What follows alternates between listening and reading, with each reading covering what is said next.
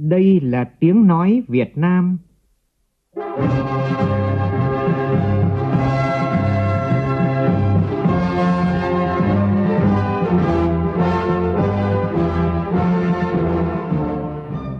là tiếng nói Việt Nam, phát thanh từ Hà Nội, thủ đô nước Cộng hòa xã hội chủ nghĩa Việt Nam.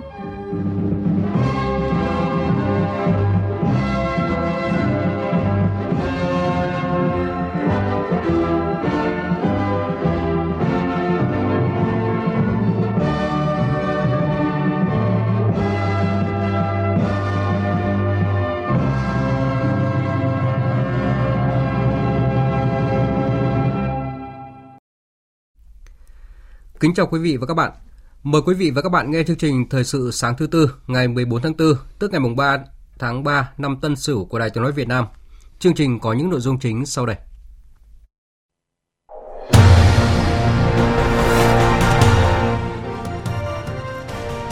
Từ hôm nay, các địa phương sẽ tổ chức hiệp thương lần 3 để lập danh sách những người đủ tiêu chuẩn ứng cử đại biểu Quốc hội khóa 15 và đại biểu Hội đồng Nhân dân các cấp nhiệm kỳ 2021-2026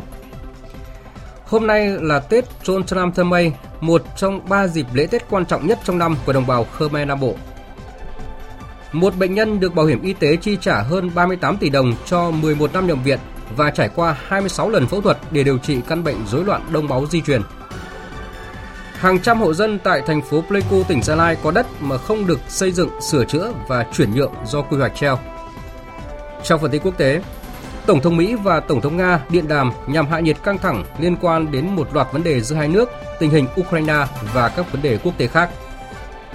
Hãng dược phẩm Johnson Johnson hoãn kế hoạch giao vaccine phòng COVID-19 cho châu Âu sau khi các cơ quan chức năng của Mỹ khuyến cáo vaccine của hãng này liên quan đến nguy cơ xuất hiện huyết khối sau khi tiêm.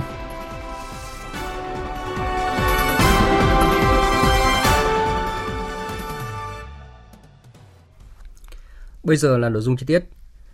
Chiều qua tại trụ sở Ban Tổ chức Trung ương diễn ra hội nghị bàn giao nhiệm vụ trưởng Ban Tổ chức Trung ương giữa đồng chí Phạm Minh Chính, Ủy viên Bộ Chính trị, Thủ tướng Chính phủ, nguyên trưởng Ban Tổ chức Trung ương và đồng chí Trương Thị Mai, Ủy viên Bộ Chính trị, Bí thư Trung ương Đảng, trưởng Ban Tổ chức Trung ương. Phát biểu tại hội nghị, Thủ tướng Phạm Minh Chính bày tỏ sự vui mừng khi lần đầu tiên trong lịch sử Đảng ta có nữ trưởng Ban Tổ chức Trung ương và chúc mừng đồng chí Trương Thị Mai trên cương vị mới – đồng chí Phạm Minh Chính tin tưởng với bề dày kinh nghiệm công tác, đồng chí Trương Thị Mai sẽ cùng tập thể lãnh đạo Ban Tổ chức Trung ương và toàn thể cán bộ nhân viên đoàn kết thống nhất tiếp tục lãnh đạo Ban Tổ chức Trung ương nhiệm kỳ mới, gặt hái được nhiều thắng lợi và đạt được những kết quả tốt hơn nhiệm kỳ qua. Bày tỏ niềm xúc động lớn lao khi được trao trọng trách trưởng ban tổ chức trung ương, đồng chí Trương Thị Mai cho rằng đây là vinh dự rất lớn của bản thân, nhưng cũng là sự lo lắng và trách nhiệm rất nặng nề được Đảng, Nhà nước và nhân dân giao phó đồng chí Trương Thị Mai khẳng định quyết tâm, nỗ lực hết sức để tiếp tục kế thừa phát huy những kết quả đạt được của nhiệm kỳ trước và phấn đấu hoàn thành tốt các nhiệm vụ được giao trong nhiệm kỳ mới.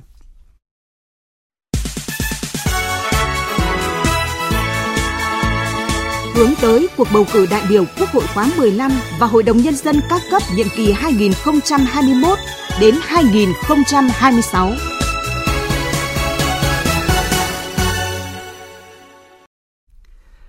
Chiều qua làm việc với Ban Thường vụ Thành ủy, Ủy ban bầu cử thành phố Hải Phòng về tình hình triển khai công tác chuẩn bị cho ngày bầu cử Quốc hội khóa 15 và đại biểu Hội đồng nhân dân các cấp nhiệm kỳ 2021-2026. Chủ tịch Quốc hội Vương Đình Huệ, Chủ tịch Hội đồng bầu cử quốc gia nhấn mạnh, đây là giai đoạn nước rút quyết định tới thành công cuộc bầu cử. Chủ tịch Quốc hội lưu ý các cấp ủy, chính quyền thành phố cần sớm giả soát lại toàn bộ phương án kế hoạch và những công việc cụ thể còn phải làm – Trước mắt là kiện toàn Ban chỉ đạo bầu cử cấp thành phố và các cấp, trên cơ sở đó phân công nhiệm vụ và gắn trách nhiệm cụ thể đối với từng tập thể và cá nhân. Chủ tịch Quốc hội cũng đề nghị Hải Phòng tuyệt đối không được chủ quan, kịp thời đưa ra các dự báo, phân tích, đánh giá những lĩnh vực địa bàn có thể phát sinh phức tạp để tập trung chỉ đạo, đồng thời làm tốt các công việc quan trọng khác để ngày 23 tháng 5 tới thực sự là ngày hội của toàn dân. Thì phải xác định đây là giai đoạn à, nước rút rồi và giai đoạn à, quan trọng có tính chất quyết định đến thành công của cuộc bầu cử. Vì vậy cho nên là đề nghị à, ban chỉ đạo cũng như là hội đồng bầu cử các cấp ấy giả soát lại toàn bộ những cái phương án, những kế hoạch,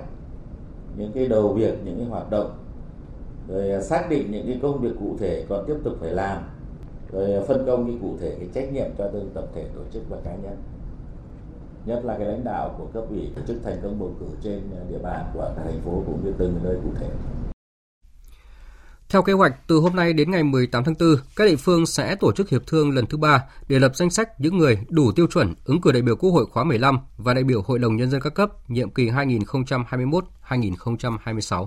Danh sách sơ bộ những ứng viên được giới thiệu trước hội nghị hiệp thương lần 3 gồm 1.085 người được giới thiệu, trong đó phụ nữ ứng cử 481 người, chiếm 44,33%. Người trẻ tuổi, tức là dưới 40 tuổi là 305 người, chiếm 28,11%. Tự ứng cử là 76 người. Số người tự ứng cử khóa này chỉ bằng một nửa so với khóa 14. Hà Nội là địa phương có tỷ lệ người tự ứng cử lớn nhất cả nước, tiếp đến là thành phố Hồ Chí Minh.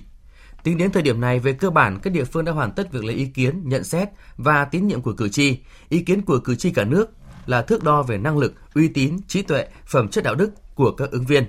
Tại thành phố Hồ Chí Minh và Hà Nội đã có những ứng viên đạt thấp hơn 50% tín nhiệm của cử tri. Điều này cho thấy là các cuộc lấy ý kiến cử tri đã diễn ra rất nghiêm túc, không hình thức. Theo kế hoạch, các địa phương bắt đầu tiến hành hiệp thương vòng 3, giới thiệu người ứng cử. Hiện mỗi bước chuẩn bị cho cuộc bầu cử đều thực hiện dân chủ, đúng quy trình và đảm bảo tiến độ. Tất cả đều hướng tới mục tiêu chọn được cho người xứng đáng nhất để giới thiệu đưa vào danh sách bầu cử.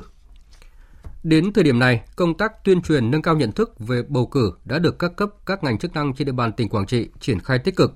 Đối với vùng biên giới phía Tây Quảng Trị, nơi có nhiều đồng bào dân tộc thiểu số và người Lào, cư dân di dân tự do sinh sống, việc tuyên truyền cũng như là quản lý hành chính dân cư được chú trọng hơn. Khi nhập quốc tịch Việt Nam, người dân rất phấn khởi tham gia bầu cử. Các ngành chức năng cũng phát huy hết trách nhiệm để đảm bảo người dân thực hiện tốt quyền và nghĩa vụ bầu cử của mình. Cộng tác viên Nguyên Bảo tại miền Trung phản ánh. Từ năm 2019, gia đình ông Hồ Văn Ven ở thôn Ai Dơi Đỡ, xã Ai Dơi, huyện Hướng Hóa cũng như nhiều người ở đây được nhập quốc tịch Việt Nam. Sau khi nhập quốc tịch, ông Ven cũng như bà con được cấp đất, có thẻ bảo hiểm y tế, được thụ hưởng nhiều chế độ chính sách dành cho đồng bào dân tộc thiểu số của Đảng và Nhà nước Việt Nam. Ông Hồ Văn Ven cho biết. 20 năm qua chưa được bầu cử lần nào. Nhân dân ở đây rất là phấn khởi, rất là tự hào bởi vì à, được nhập tịch rồi là lần đầu tiên cả thôn ở đây được bầu cử chọn các cán bộ có khả năng phải có năng lực để làm việc cho dân để dân được hiểu được biết và để sản xuất hay là lao động mà để cho phát triển thêm cho cuộc sống của mình. Không riêng gì ông Ven, tại hai huyện miền núi Hướng Hóa và Đắk Rông tỉnh Quảng Trị đã có 756 trên 855 người Lào được nhập quốc tịch Việt Nam. Ai cũng vui khi lần đầu tiên được thực hiện quyền và nghĩa vụ của một cử tri Việt Nam. Ông Thái Ngọc Châu, Chủ tịch Ủy ban Nhân dân huyện Đắk Rông cho biết, huyện đã triển khai nhiều hoạt động chuẩn bị cho công tác bầu cử. Huyện đã thành lập các tổ bầu cử từ huyện đến cơ sở. Trong à, thời gian vừa rồi thì đã có 96 cư dân tự do biên giới đã được à, nhập quốc tịch Việt Nam. Thì trong đó à, có 81 người là nằm trong độ tuổi để đảm bảo cái quyền công dân được đi bầu cử theo cái quy định của luật pháp Việt Nam. Hiện nay, ngành công an tỉnh Quảng Trị phối hợp chặt chẽ với các địa phương, vùng biên giới tăng cường công tác quản lý hành chính dân cư biên giới, phục vụ công tác bầu cử. Thượng tá Phạm Hồng Hải, Phó trưởng phòng cảnh sát quản lý hành chính về trật tự xã hội, Công an tỉnh Quảng Trị cho biết. Lực lượng công an các cấp tham mưu vận dụng linh hoạt, hiệu quả các hình thức tổ chức bầu cử phù hợp với tình hình đặc điểm dân cư địa bàn, vùng biên, góp phần giữ vững an ninh trật tự và thực hiện tốt chính sách đối với nhân dân vùng biên giới. Thời sự VOV, nhanh, tin cậy, hấp dẫn. Thưa quý vị và các bạn, hôm nay là ngày rất đặc biệt với bà con Khmer Nam Bộ bởi từ hôm nay đến ngày 16 tháng 4 là Tết Chon Tram Thơmây, một trong ba dịp lễ Tết quan trọng nhất trong năm của đồng bào Khmer Nam Bộ. Nhân dịp này, thay mặt lãnh đạo Đảng, Nhà nước, Thủ tướng Phạm Minh Chính đã gửi thư chúc mừng đến đồng bào, đồng chí, các vị chư tăng và kiều bào Khmer. Trong thư, cùng với lời hỏi thăm ân cần và mong những điều tốt lành nhất với bà con, Thủ tướng Phạm Minh Chính nhấn mạnh Tết Chon Nam năm nay đúng vào thời điểm cả nước bắt đầu triển khai thực hiện nghị quyết Đại hội đại biểu toàn quốc lần thứ 13 của Đảng và chuẩn bị tổ chức bầu cử đại biểu Quốc hội khóa 15 và Hội đồng Nhân dân các cấp nhiệm kỳ 2021-2026. Trong bối cảnh dịch COVID-19 vẫn còn diễn biến phức tạp tại nhiều quốc gia trên thế giới và trong khu vực, Thủ tướng bày tỏ tin tưởng với sự quyết tâm của các cấp các ngành và nhân dân trong việc thực hiện nghiêm các quy định phòng chống dịch COVID-19, đồng bào dân tộc Khmer sẽ đón Tết cổ truyền Chon Thnam Thmay an yên với đầy đủ ý nghĩa văn hóa, bản sắc, phong tục truyền thống tốt đẹp của mình, đồng thời tiếp tục phát huy truyền thống yêu nước, đoàn kết, tích cực học tập, rèn luyện, nâng cao thể lực và trí lực, chăm chỉ lao động sản xuất, phấn đấu giành được nhiều thành công to lớn, góp phần cùng cả nước thực hiện thắng lợi các mục tiêu, nhiệm vụ phát triển kinh tế xã hội đã đề ra. Nhân dịp Tết cổ truyền của đồng bào Khmer Nam Bộ đã diễn ra nhiều hoạt động thăm hỏi và chúc Tết bà con. Cụ thể là hôm qua, ông Hà Ngọc Chiến, Ủy viên Ban Thường vụ Quốc hội, Chủ tịch Hội đồng Dân tộc của Quốc hội đã đến dự buổi họp mặt và trao tặng quà cho Hội đoàn kết sư sãi yêu nước tỉnh Sóc Trăng. Trước đó, đoàn công tác Hội đồng Dân tộc của Quốc hội cũng đã đến thăm và chúc Tết Hội đoàn kết sư sãi yêu nước tỉnh Bạc Liêu tại chùa Cù Lao thuộc địa bàn xã Hưng Hội, huyện Vĩnh Lợi, thăm và chúc Tết chức sắc tôn giáo sư xã đồng bào Khmer tỉnh Trà Vinh.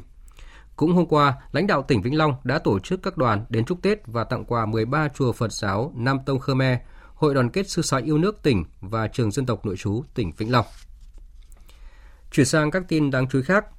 tăng cường đánh giá, kiểm soát các nguy cơ rủi ro về an toàn vệ sinh lao động và sự tham gia của an toàn vệ sinh viên là chủ đề của tháng hành động về an toàn vệ sinh lao động năm nay. Đây là thông tin được đưa ra tại cuộc họp của Ban chỉ đạo tháng hành động về an toàn vệ sinh lao động và tháng công nhân tổ chức hôm qua tại Hà Nội. Tháng công nhân năm nay có chủ đề Đoàn kết sáng tạo vượt khó phát triển, nổi bật là chương trình 75.000 sáng kiến vượt khó phát triển – Tháng hành động về an toàn vệ sinh lao động có chủ đề tăng cường đánh giá kiểm soát các nguy cơ, rủi ro về an toàn vệ sinh lao động và sự tham gia của an toàn vệ sinh an toàn vệ sinh viên. Các chương trình hoạt động trọng điểm trong tháng công nhân, tháng hành động về an toàn vệ sinh lao động được triển khai dưới nhiều hình thức đa dạng, nội dung phong phú. Tại cuộc họp, Thứ trưởng Bộ Lao động Thương binh và Xã hội Lê Tấn Dũng cho biết, lễ phát động tháng hành động về an toàn vệ sinh lao động kết hợp phát động tháng công nhân năm nay và kỷ niệm 135 năm Ngày Quốc tế Lao động sẽ được tổ chức tại Cung văn hóa Lao động hữu nghị Việt Xô, Hà Nội vào sáng ngày 28 tháng 4 với sự tham dự của khoảng 600 đại biểu. Trong trường hợp bị giãn cách do dịch COVID-19, lễ phát động sẽ được tổ chức theo quy mô nhỏ gọn, được ghi hình và truyền phát sóng trên báo đài và tới các địa phương. Phóng viên Thanh Hà thường trú tại miền Trung cho biết, Ban quản lý dự án, doanh nghiệp dự án và các nhà thầu đang khẩn trương hoàn thiện các hạng mục, phấn đấu đưa cao tốc La Sơn Túy Loan, đoạn Hòa Liên, thành phố Đà Nẵng đi La Sơn, tỉnh Thừa Thiên Huế vào khai thác trong quý 2 này. Tuyến đường La Sơn Túy Loan nằm trong quy hoạch tuyến đường bộ cao tốc Bắc Nam được đầu tư xây dựng theo tiêu chuẩn đường cao tốc, phân kỳ đầu tư giai đoạn 1 chỉ có hai làn xe, không có giao cắt cùng mức. Phóng viên Thanh Hà tại miền Trung thông tin. Đại diện Ban Quản lý Dự án Đường Hồ Chí Minh, chủ đầu tư dự án cho biết, thực hiện ý kiến chỉ đạo của Bộ Giao thông Vận tải, Ban đã mời Hội đồng nghiệm thu nhà nước, Tổng cục Đường bộ Việt Nam và các đơn vị liên quan vào kiểm tra các hạng mục của dự án để chuẩn bị cho việc bàn giao đưa vào khai thác. Ông Nguyễn Minh Huế, Phó trưởng phòng điều hành dự án 4, Ban quản lý dự án đường Hồ Chí Minh cho biết. Dự kiến mà để hoàn thành được những thủ tục nghiệm thu bàn giao thì dự kiến khoảng cuối quý 2 năm 2021 trên công trường thì sau khi mà các đoàn vào kiểm tra và cũng có các ý kiến góp ý hiện tại ban cùng với nhà thầu bổ sung điều chỉnh lại một số những cái chi tiết nhỏ trên hiện trường và đang thực hiện để hoàn thành theo ý, ý kiến góp ý của các bên đã đi kiểm tra. Ban quản lý dự án đường Hồ Chí Minh cũng cho biết Thủ tướng Chính phủ đã cho phép chuyển đoạn tuyến Hòa Liên Tý Loan dài hơn 11 km sang đầu tư công, cho phép sử dụng phần vốn còn lại của dự án để mở rộng nền, mặt đường đoạn Hòa Liên Tý Loan đảm bảo quy mô cao tốc 4 làn xe hoàn chỉnh. Dự án BT đường Hồ Chí Minh đoạn La Sơn Túy Loan dài khoảng 77 km, đến nay đã đầu tư xây dựng 66 km, đoạn La Sơn Hòa Liên với quy mô hai làn xe, nền đường rộng 12 m. Riêng đoạn Hòa Liên Tý Loan dài hơn 11 km, giữ nguyên hiện trạng đường đang khai thác, chờ dự án mở rộng. Thưa quý vị và các bạn, có đất nhưng không được chuyển nhượng, không được thế chấp, thậm chí nhà cửa xuống cấp, mất an toàn nhưng không được phép tu sửa, xây mới. Đó là tình cảnh mà hàng trăm hộ dân ở các phường Trà Bá, Hội Phú và Ia Kring trong khu vực quy hoạch của dự án khu dân cư đường Nguyễn Văn Linh, thành phố Pleiku, tỉnh Gia Lai đang phải chịu đựng trong hơn chục năm qua. Những khó khăn bất tiện vì dự án treo đang khiến người dân vô cùng bức xúc. Phóng viên Nguyễn Thảo, thường trú tại Tây Nguyên, phản ánh thực tế này nằm trong vùng quy hoạch dự án khu dân cư đường Nguyễn Văn Linh. Nhiều năm nay, vợ chồng ông Bùi Văn Năm ở đường Châu Văn Liêm, thành phố Pleiku cùng các con phải sống chen chúc trong căn nhà cấp 4 và víu chẳng chịt từ trên xuống dưới, từ trước ra sau. Ngôi nhà sau 21 năm sử dụng đã mục nhiều mảng tường. Vào mùa mưa, ngôi nhà luôn luôn ẩm ướt vì nước từ ngoài thấm qua tường, lại thêm mái tôn hoen dỉ. Dù đã được trồng ba lớp, đè chặt gỗ và gạch, nhưng vẫn không tránh được rột. Ba trong sáu người con của ông Năm đã lập gia đình, đều phải đi thuê trọ vì ông không thể cho đất xây nhà cho ai, dù mảnh đất này rộng tới 1.000 mét vuông. Người dân trong vùng quy hoạch chúng tôi là bị xáo trộn cuộc sống. Người dân chúng tôi phải đành chấp nhận để coi như là hy sinh để cho nhà nước để làm. Nhưng là làm phải làm khẩn cấp để cuộc sống là được ổn định hơn cho người dân chúng tôi. Chứ còn để như thế này á người dân chúng tôi rất khổ. Cách nhà ông Năm không xa, gia đình ông Quảng Văn Khiên sinh năm 1970 cũng khổ sở không kém. Không chỉ không thể chia tách đất cho hai con đang phải đi thuê trọ, ông Khiên còn bị ngân hàng từ chối việc thế chấp đất để vay vốn làm ăn vì lý do đất nằm trong quy hoạch có đất nhưng bị hạn chế hầu hết các quyền sử dụng. Ông Khiên đã nhiều lần gửi đơn thư và tới nhiều cuộc tiếp xúc cử tri các cấp để nói lên nỗi khổ của gia đình mình. Có nhiều cái lá đơn gửi đến ủy ban thành phố rất là nhiều lắm. Rồi các cái cuộc tiếp xúc cử tri rồi cũng đi tiếp xúc trên ờ, tỉnh rồi, tỉnh cũng trả lời là đang chuẩn bị tiến hành làm rồi ờ, cũng hứa đủ thứ với dân hết. Là, nhưng mà rồi cũng chẳng thấy làm gì hết. Kiến nghị ủy ban dân tỉnh á, tiếp tục làm cái dự án này thì ủy ban nhân dân tỉnh và thành phố Pleiku là triển khai nhanh, không làm, thì yêu cầu ủy ban nhân tỉnh với ủy ban thành phố Pleiku là gỡ bỏ dự án. Để dân chúng tôi là ổn định cuộc sống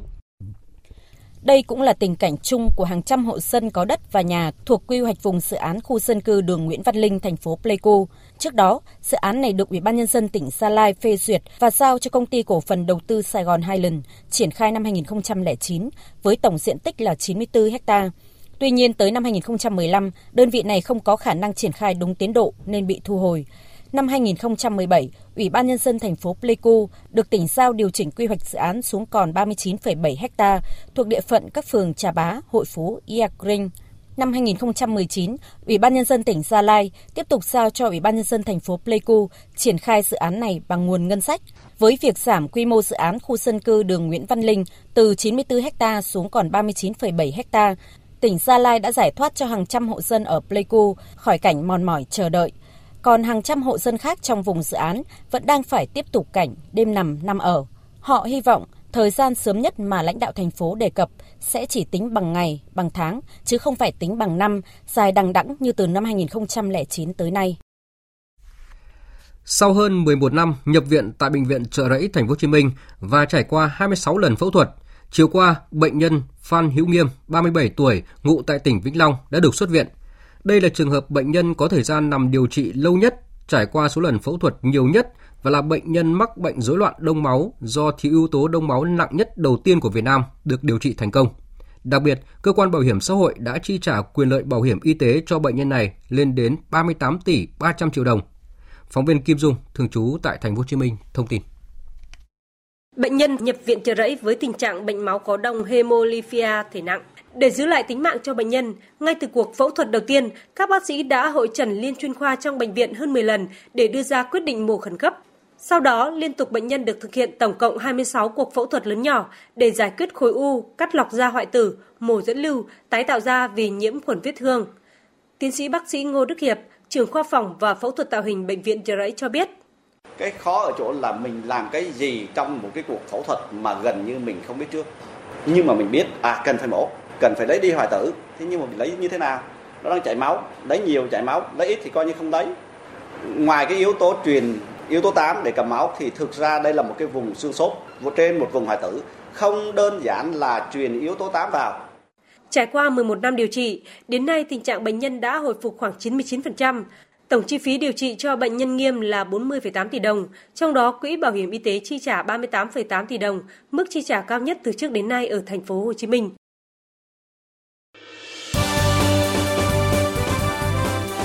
Thời sự tiếng nói Việt Nam Thông tin nhanh Bình luận sâu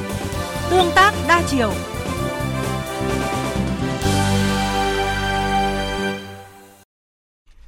Mời quý vị và các bạn nghe tiếp chương trình với phần tin thế giới. Tổng thống Mỹ Joe Biden hôm qua đã có cuộc điện đàm với người đồng cấp Nga Vladimir Putin. Đây là cuộc điện đàm đầu tiên Xin lỗi quý vị và các bạn, đây là cuộc điện đàm lần thứ hai giữa hai nguyên thủ hai nước kể từ khi ông Joe Biden nhậm chức Tổng thống Mỹ vào tháng 1 vừa qua. Phóng viên Anh Tú, thường trú tại Liên bang Nga, đưa tin.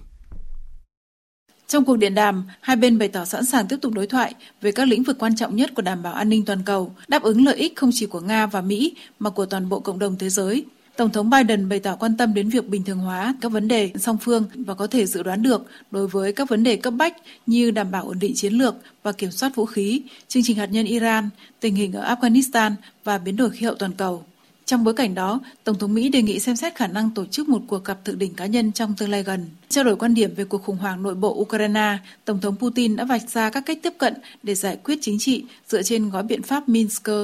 Hai nhà lãnh đạo đồng ý giao cho các bộ liên quan giải quyết các vấn đề được nêu ra trong cuộc điện đàm. Cũng liên quan tới Ukraine, quan chức lãnh đạo khối quân sự Hiệp ước Bắc Đại Tây Dương NATO hôm qua đã yêu cầu Nga ngừng tập trung quân gần biên giới với Ukraine giữa lúc căng thẳng giữa hai bên đang leo thang với các cáo buộc phía bên kia khiêu khích. Phóng viên Quang Dũng, thường trú tại Pháp theo dõi khu vực Tây Âu, đưa tin. Tuyên bố được Tổng thư ký NATO Jens Stoltenberg đưa ra trong buổi họp báo chiều ngày 13 tháng 4 tại trụ sở khối quân sự này ở Bruxelles, Bỉ, sau khi ông Stoltenberg có cuộc gặp với Ngoại trưởng Ukraine Dmytro Kuleba Việc Nga tập trung quân với số lượng lớn như thế là hành động không thể chứng minh, không thể giải thích và gây lo ngại sâu sắc. Phía Nga cần chấm dứt việc tập trung quân gần biên giới Ukraine, ngừng việc khiêu khích và giảm căng thẳng ngay lập tức. Tuy nhiên, đáp trả các cáo buộc từ phía NATO, Bộ Quốc phòng Nga ngày 13 tháng 4 cũng phát đi thông tin cho biết các hành động của Nga là để đáp trả các động thái khiêu khích từ phía chính quyền Ukraine, cũng như là sự chuẩn bị ứng phó với việc NATO đang điều khoảng 40.000 quân áp sát biên giới Nga từ phía Baltic và Biển Đen. Đài truyền hình Press TV của Iran hôm qua dẫn lời trưởng đoàn đàm phán Abbas Arachi cho biết nước này bắt đầu làm dầu urani ở mức 60%. Ông Arachi cũng cho biết Iran đã thông báo việc này với cơ quan năng lượng nguyên tử quốc tế IAEA. Cũng theo Press TV, Iran dự kiến sẽ triển khai thêm 1.000 máy ly tâm tại cơ sở hạt nhân Natan vốn vừa bị tấn công hôm 11 tháng 4. Các động thái này diễn ra ngay trước khi các bên tiếp tục cuộc đàm phán ở Viên của Áo nhằm cứu vãn thỏa thuận hạt nhân mang tên kế hoạch hành động chung toàn diện. Chính phủ Nhật Bản đã quyết định cho phép xả nước thải có chứa, có chứa chất phóng xạ đã qua xử lý bằng công nghệ tiên tiến từ nhà máy điện hạt nhân Fukushima số 1 ra biển. Quyết định này được đưa ra hơn một thập kỷ sau sự cố liên quan tới nhà máy điện hạt nhân Fukushima số 1 do thảm họa động đất và sóng thần gây ra hồi tháng 3 năm 2011. Tuy nhiên, quyết định này đã vấp phải sự phản đối của Hàn Quốc và Trung Quốc. Bộ Ngoại giao Hàn Quốc hôm qua đã triệu tập đại sứ quán Nhật Bản để phản đối quyết định của chính phủ Nhật Bản. Thứ trưởng Ngoại giao thứ hai của Hàn Quốc, Joy Choi Jong-moon đã chỉ trích đại sứ Nhật Bản vì không công khai chi tiết kế hoạch xả nước, trong đó có số lượng và tốc độ chất lỏng ô nhiễm được xả ra. Ông cũng bày tỏ chất thất vọng rằng đã không có cuộc bàn bạc giữa Nhật và các nước láng giềng trước khi quyết định được đưa ra về cách thức xả nước từ Fukushima. Phía Trung Quốc cũng lên án kế hoạch xả nước ô nhiễm vì Nhật Bản không tham khảo ý kiến của Bắc Kinh về việc này. Bộ Ngoại giao Trung Quốc gọi hành động của Nhật Bản là cực kỳ vô trách nhiệm, đồng thời cảnh báo chúng sẽ gây tổn hại nghiêm trọng đến sức khỏe và an toàn của cộng đồng quốc tế. Hãng dược phẩm Johnson Johnson cho biết sẽ hoãn kế hoạch giao vaccine phòng COVID-19 cho châu Âu sau khi các cơ quan chức năng của Mỹ khuyến cáo tạm ngừng sử dụng vaccine của hãng này liên quan đến nguy cơ xuất hiện huyết khối sau khi tiêm.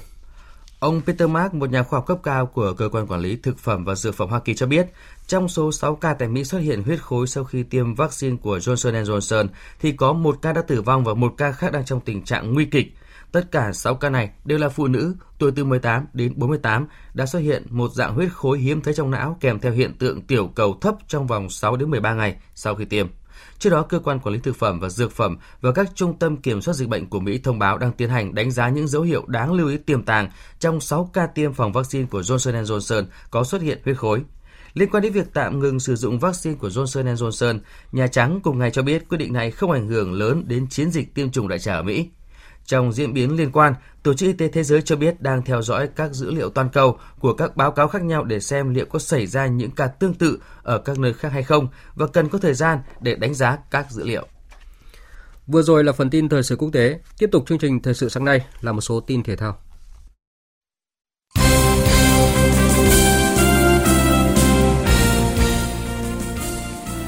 Dạng sáng nay đã diễn ra hai trận tứ kết lượt về Cúp C1 châu Âu. Trên sân nhà, Paris Saint-Germain dù để thua 0-1 trước đội khách Bayern Munich, nhưng tấm vé vào bán kết vẫn thuộc về đội bóng Pháp khi ở trận lượt đi trên sân khách họ thắng với tỷ số 3-2.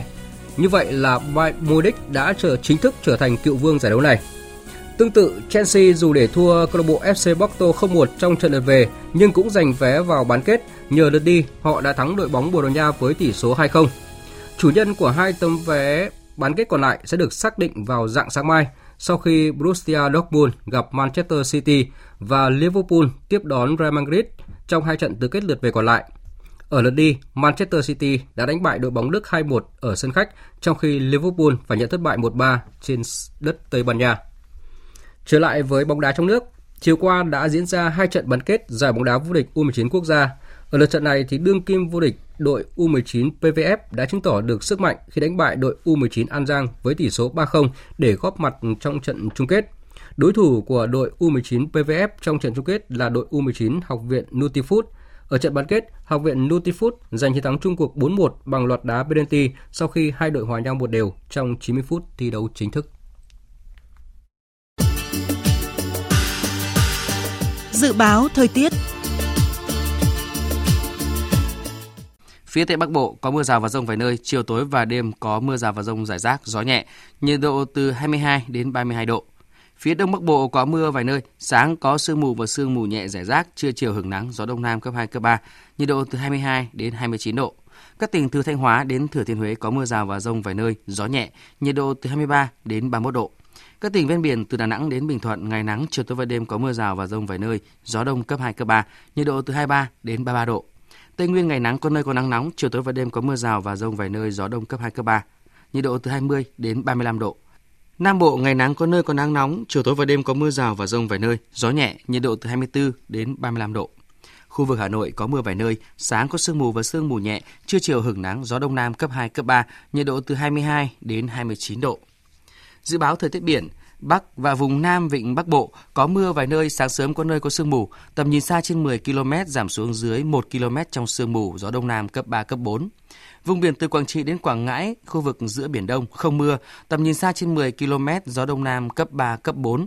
Vùng biển từ Bình Định đến Ninh Thuận không mưa, tầm nhìn xa trên 10 km, gió nhẹ. Vùng biển từ Bình Thuận đến Cà Mau có mưa rào vài nơi, tầm nhìn xa trên 10 km, gió đông cấp 3, cấp 4. Vùng biển từ Cà Mau đến Kiên Giang, Vịnh Thái Lan có mưa rào vài nơi, tầm nhìn xa trên 10 km, gió nhẹ. Khu vực Bắc Biển Đông không mưa, tầm nhìn xa trên 10 km, gió Đông Bắc đến Đông cấp 4, riêng phía Đông Bắc gió Đông Bắc có lúc cấp 6. Khu vực Nam Biển Đông, khu vực quần đảo Trường Sa thuộc tỉnh Khánh Hòa có mưa rào và rông vài nơi, tầm nhìn xa trên 10 km, gió Đông Bắc đến Đông cấp 3, cấp 4. Khu vực quần đảo Hoàng Sa thuộc thành phố Đà Nẵng không mưa, tầm nhìn xa trên 10 km, gió đông bắc đến đông cấp 3, cấp 4. Thông tin dự báo thời tiết vừa rồi đã kết thúc chương trình thời sự sáng nay của Đài Tiếng nói Việt Nam. Chương trình do biên tập viên Nguyễn Cường biên soạn và thực hiện với sự tham gia của phát thanh viên Sơn Tùng và kỹ thuật viên Hà Hùng. Chịu trách nhiệm nội dung Hoàng Trung Dũng. Kính chào tạm biệt và hẹn gặp lại.